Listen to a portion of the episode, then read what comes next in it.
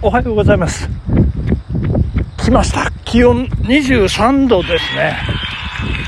いやー気持ちのいい朝ですね。夕べもねよく眠れましてというかあっという間でございますね。もう夢も見ない、えー、人まじでございましてね。いや疲れもあるんでしょうけど。やいや来ました。23度25度から2度下回ってるというそんな気温の朝ですね。いや長かったですね。熱帯夜の日々ですね。というかなんでしょうね。私長野3日ぶりなんでもう昨日一昨日あたりからそうだったのかちょっとわからないんですけどえー、まあ、とにかく今朝ね月曜日の朝23度ということで気持ちよく走らせていただいております。ありがとうございます。でまあただただですけどね。あのー、私の、えー、長野マラソン挑戦2回目だったか3回目だったかめちゃめちゃ暑くて熱中症で両足痙攣でっていう時があったんですけどその時の最高気温21度なんですよね。まあですからまあ全ては気のせいかなと。いやー本当に気のせいというのはね恐ろしいもんだなと思った次第でございますけれども、え、昨日の世界陸上、最終日なんでしょうかね、最後、男子マラソン皆さんご覧になったでしょうか。いやいやいやいや、山下一貴選手、41キロ、40キロ過ぎまで行きまして、5位というね、素晴らしい。健闘、素晴らしい走りを見せてくれまして、もうなんか先頭が見えている。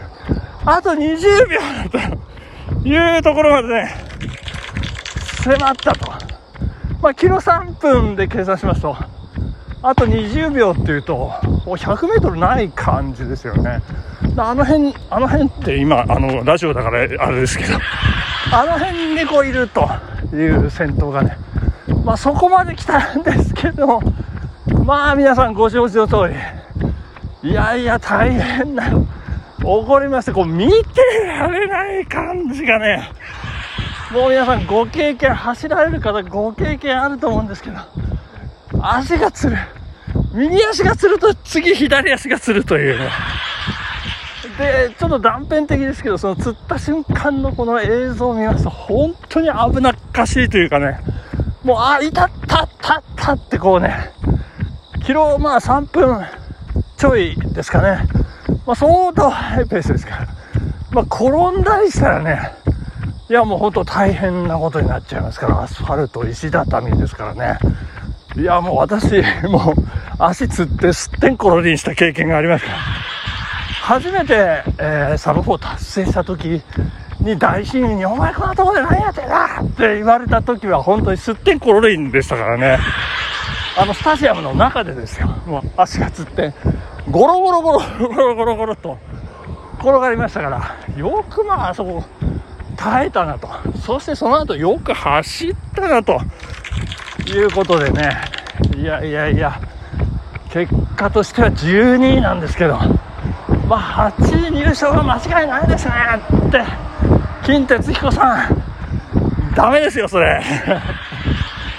間違いないということはねないとマラソンは何が起こるか分かりませんから山下選手含めてそうなんですけどってその一番の山下選手にね何かが起こってしまったというね感じでございましたけれどもまあまあ、大健闘、まあ、まず、まず、まず、まあ、私から言わせると、まず、まずなんですけどね。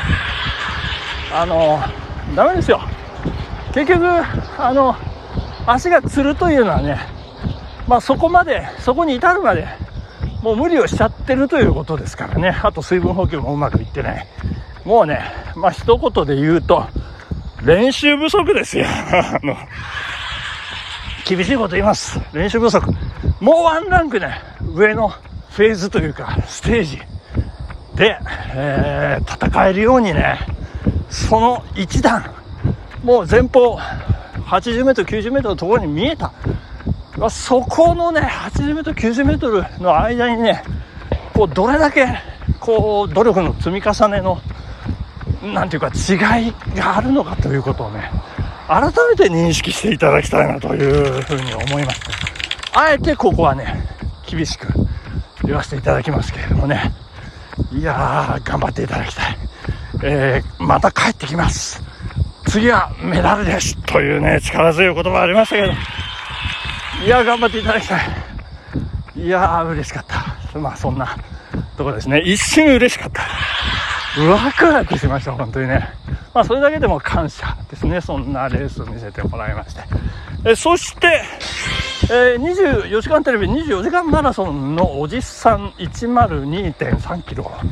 走り終えたひろみさんなんですけどね、えー、まああの見てて、まあ、いおちゃんの病気だとか本人の、まあ、10年間のブランクだとかまあいろいろね、まあ、物語だとかストーリーだとかあいろいろ持ってるねひろみってねまあやっぱ選ばれてしかるべき人だってねまあ会議でね日テレの会議室で、まあ、この人この人ってこういろいろ条件ストーリー作りやすいだとか体力がどうだとかスタッフ受けがいいだとかね。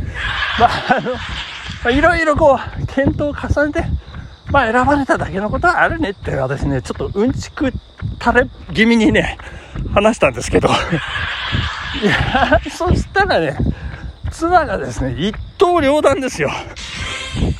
結局日テレだからねって言うんですよね。あの、あ、そういうことなの？っていうね、いや、そういうことなんだそうでございますけれどもね。あの、まあ、妹ですかね、まあ、水戸ちゃんとかね、まあ、イッテ Q のメンバーだったり、で、結局、ヒロミも、あの、八王子リフォームというね、有吉ゼミのところから来てるという、まあ、日テレちゃんですね、というね。あ、そういうことなんですね、と。まあよくわかります。さすが我が家のね、芸能通というかね、我が家のマネージャーですよね。素晴らしいなと。いや、これわかんないです。私だけ気づいてなかったのかわからないんですけどね。まあ皆さんお気づきだったらごめんなさいね。そんな風に、えー、捉えてね。なるほどなと、腑に落ちた。そんな話でございました。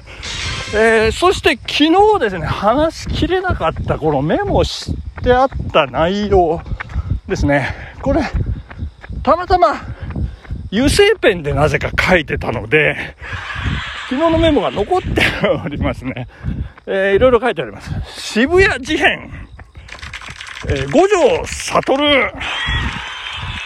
えこれ、あの、別名悪い人さんですかね。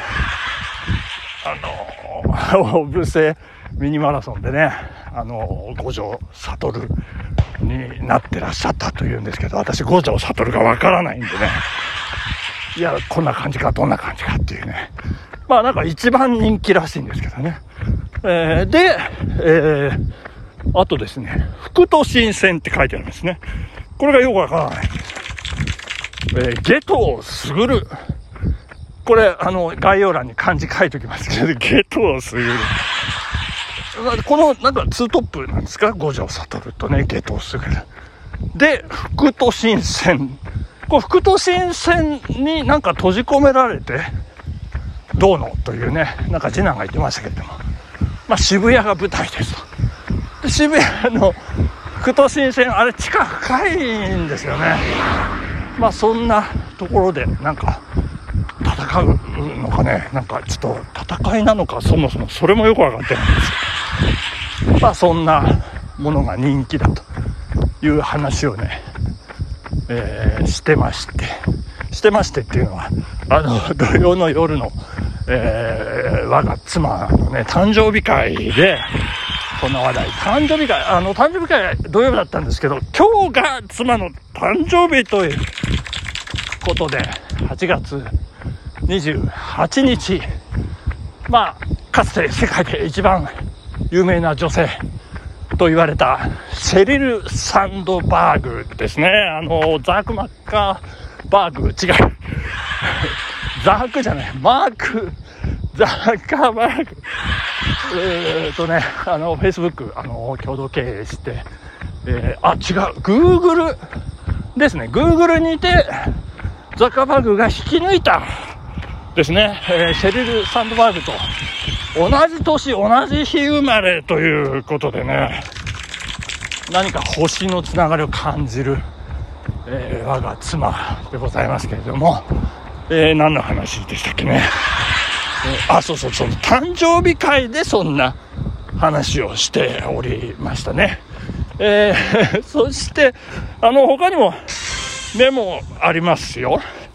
えっ、ー、とね、レセラフィムっていうね、これレセラフィム、今その韓国の K-POP のこうダンスミュージックっていうんですかね、もう一番人気ということでございます。で、こう過去遡ると、TWICE だとかね、あとカラーですよ、カラー。お尻ダンスですよ。ララララララってやつね。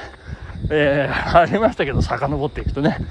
もう今、レセラフィムがね、もう大人気ということでございまして、興味のある方、レセラフィムで検索して、ぜひ見ていただきたい。ブンブンブン、ドゥクルンドゥンドゥンブンブンブンってやつなんですけどね、全然歌えてませんけど。で、えー、レセラフィムと並んでるのが、これがニュージーンズというチーム、グループだそうでございますけれどもね。まあそんな話題で盛り上がったお誕生日会。東久留米の夜は来ていきましたというな話でございましたね。いやー、時間です。皆さん、月曜日、月が変わる週でございます。頑張ってまいりましょう。本日、ここまででございます。ありがとうございました。さようなら。